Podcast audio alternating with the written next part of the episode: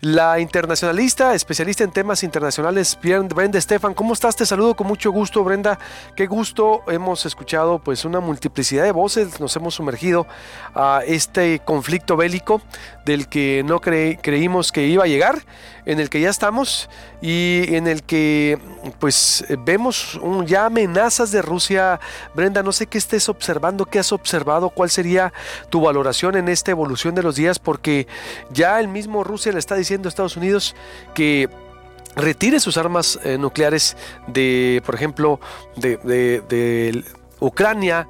Eh, hay una amenaza, eh, estamos viendo al presidente ruso envalentonado, bravo, pues en guerra nadie lo detiene. Eh, Brenda Stefan, frente a qué estamos? ¿Hay una posibilidad de una guerra nuclear por el conflicto de Ucrania, que esto escale? ¿Cuál es tu valoración de lo que estás viendo? Mi estimada, bienvenida, buenos días. Estimado Luis Alberto, muy buenos días.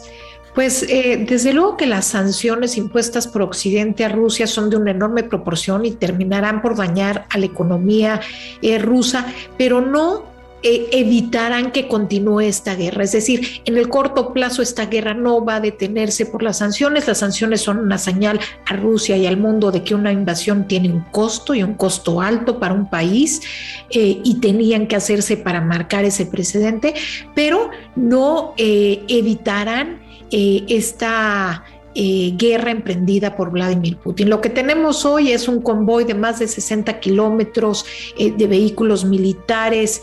Eh, digamos, pegados uno a otro, que están cercanos ya a la ciudad de Kiev, están empezando a rodear la ciudad de Kiev. Me parece que la intención de Vladimir Putin es hacer un poco lo mismo que hizo a nivel de las fronteras ucranianas, posicionarse en posibilidad de dar la batalla por Kiev, buscar con ello eh, una negociación con Occidente que pudiera darle mejores términos, que, en donde pudiera obtener algo, alguna puerta de salida de esta guerra eh, para poder regresar a casa con algo que pueda presentar entre comillas como un triunfo y eh, de no entregársele esto me parece que entrará a la batalla por Kiev eh, con pues tremendas consecuencias por el impacto que habrá en términos humanitarios y el uso de la fuerza contra la población civil.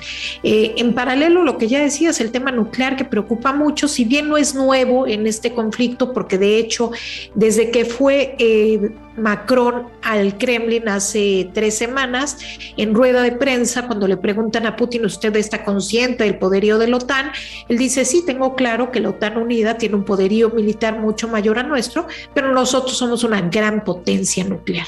Es decir, tiene semanas haciendo valer esta carta del poderío nuclear, eh, se ha incrementado en los últimos días, en donde pone le pide a, su eh, secretario de defensa que ponga en estado de alerta la fuerza de disuasión nuclear eh, rusa. Entonces, esto genera desde luego reacciones de Occidente. Tenemos al ministro de Exteriores francés que dice eh, Rusia también tiene que tener claro que la alianza transatlántica también es una alianza nuclear. Es increíble que a estas alturas, en 2022, estemos viendo una escalada a este nivel con amenazas de guerra nuclear. La diplomacia nuclear, la negociación nuclear requiere, como uno de sus principios básicos para evitar realmente una escalada, pues que haya un buen juicio, una capacidad de discernimiento y parece que Putin no la tiene en este momento, por lo que desgraciadamente no puede descartarse eh, una decisión de esta naturaleza. Esperamos que antes de esto hay algunas otras vías, pero los argumentos, eh, Luis Alberto, que se dan para decir que, eh, que no lo hará, que sería eh, improbable, pues no se sostienen. quien dice Putin sería incapaz de, bueno, dicen que sería incapaz de invadir Ucrania, ya invadió. Quien dice no quiere destruir un país que después quiere eh, controlar, bueno, pues ya lo está destruyendo. Ahí están las imágenes que estamos viendo eh, en este momento en la pantalla. Eh, también cuando se dice, no, es que tiene suficiente fuerza aérea para dañar las ciudades ucranianas sin necesidad del arma nuclear. Puede ser, en efecto, pero yo creo que el arma nuclear en este caso no se está usando únicamente para la capacidad de daño, sino para eh, realmente ejercer presión y mandar un mensaje eh, muy fuerte eh, a Occidente. ¿Hacia dónde iríamos entonces, Brenda? ¿Qué estás viendo el desenlace de esto? Es decir, porque se, se ha alargado y no pensamos también que o está resistiendo eh, por ejemplo, Ucrania, Brenda, no sé si eh, como lo veas, la Unión Europea, la Unión Europea no esperaba esa resistencia. ¿eh? Sí, exacto. La Unión Europea apenas acaba de aprobar ayer también enviar, enviar más apoyo. Es decir, ¿hacia dónde va esto entonces, Brenda Estefan, en medio de todo esto? y también coincido contigo, nadie creía de una guerra. creo que Putin ha pues les ha tomado el pelo a, todos los europeos, las delegaciones eh, que dijeron, se, iba Macron a las negociaciones y decía, no se preocupen, ya hablé con él, no va a haber guerra. ¿no? Me, se comprometió, me dio mi palabra que no va a haber guerra, dijo el presidente francés, se atrevió a decir en los diálogos franceses, eh, en, eh, europeos, y nada de eso, oh, Brenda, va a Sí, un hombre muy difícil de leer, a pesar de que lleva tantos años en la esfera pública, más de 22 años en el gobierno ruso, y es muy difícil aún para los occidentes leerlos. La misma Angela Merkel hablaba de ello, ¿no? De lo difícil que era esta relación con Vladimir Putin y poder entender cuáles eran sus objetivos.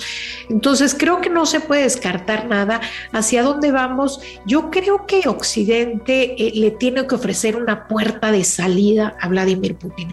Es decir, creo que él está consciente que los costos están siendo demasiado altos de esta guerra. Si bien preparó su economía, entre comillas, trató de blindarla para eh, las sanciones, pues eh, la la firmeza de estas, de, estas sanciones y la amplitud del número de países que se han unido a ellas, países como Suiza rompiendo su tradición pacifista y sumándose a las sanciones eh, que ha impuesto la Unión Europea, países como Alemania y Suecia rompiendo sus tradiciones de no enviar armas a zonas de conflicto para finalmente decidir enviar armamento a Ucrania. Eh, yo creo que la amplitud eh, de estas sanciones y la firmeza, pues es algo que juega en Vladimir Putin que va contra el tiempo. Es decir, el tiempo juega hoy en este conflicto en contra de Vladimir Putin y él lo sabe. Y las guerras se acaban de dos maneras, Luis, o se destruye todo o se llega a un acuerdo. Entonces, eh, creo que en este momento estas negociaciones, que hoy hay posibilidades de, que haya una nueva negociación entre Bielorrusia y, perdón, entre Rusia y Ucrania en Bielorrusia, eh, pues son eh, importantes que siga existiendo este vaso comunicante para que Occidente le pueda ofrecer una puerta de salida a Putin que necesita justificar eh, su acción militar y regresar a casa sin ser humillado y sin una derrota. Entonces creo eh, que si se le abre esta puerta puede haber una salida negociada. ¿Qué se le puede ofrecer? Es difícil realmente pensar en opciones en términos territoriales de Ucrania, no sé, una parte de, del Donbass o el acceso a este canal de agua que lleva a Crimea, que él tanto ha recriminado que se le corta el agua a Crimea. En fin, eh, eh, eh, pensar qué opciones se le pueden dar para que salga de este conflicto y si no se le dan desgraciadamente, Luis, creo que estaremos ante una importante escalada de violencia que tendrá un costo humanitario mayor al que ya tenemos y desde luego, pues creo que el pueblo ruso independientemente de lo que pase en este momento, seguirá pagando las consecuencias de este aislamiento, de esta desconexión en términos eh, aéreos, económicos, financieros, eh, por muy largo tiempo. Pues me quedo con eso, Brenda, exacto, ya no se puede descartar nada, como dices eh, también, y yo creo que las sanciones económicas no, al menos no están deteniendo a los rusos, y como bien dices, o se destruye todo, o se llega a un acuerdo, y ojalá que la diplomacia y haya tiempo todavía, aunque exacto, es muy difícil de leer a los rusos, al presidente, y ya lo han comprobado los mismos europeos. Eh, como siempre, un honor, Brenda, y estamos en contacto. Gracias y buenos días. Luis Alberto, un gusto haber estado con ustedes, que tengan un buen día.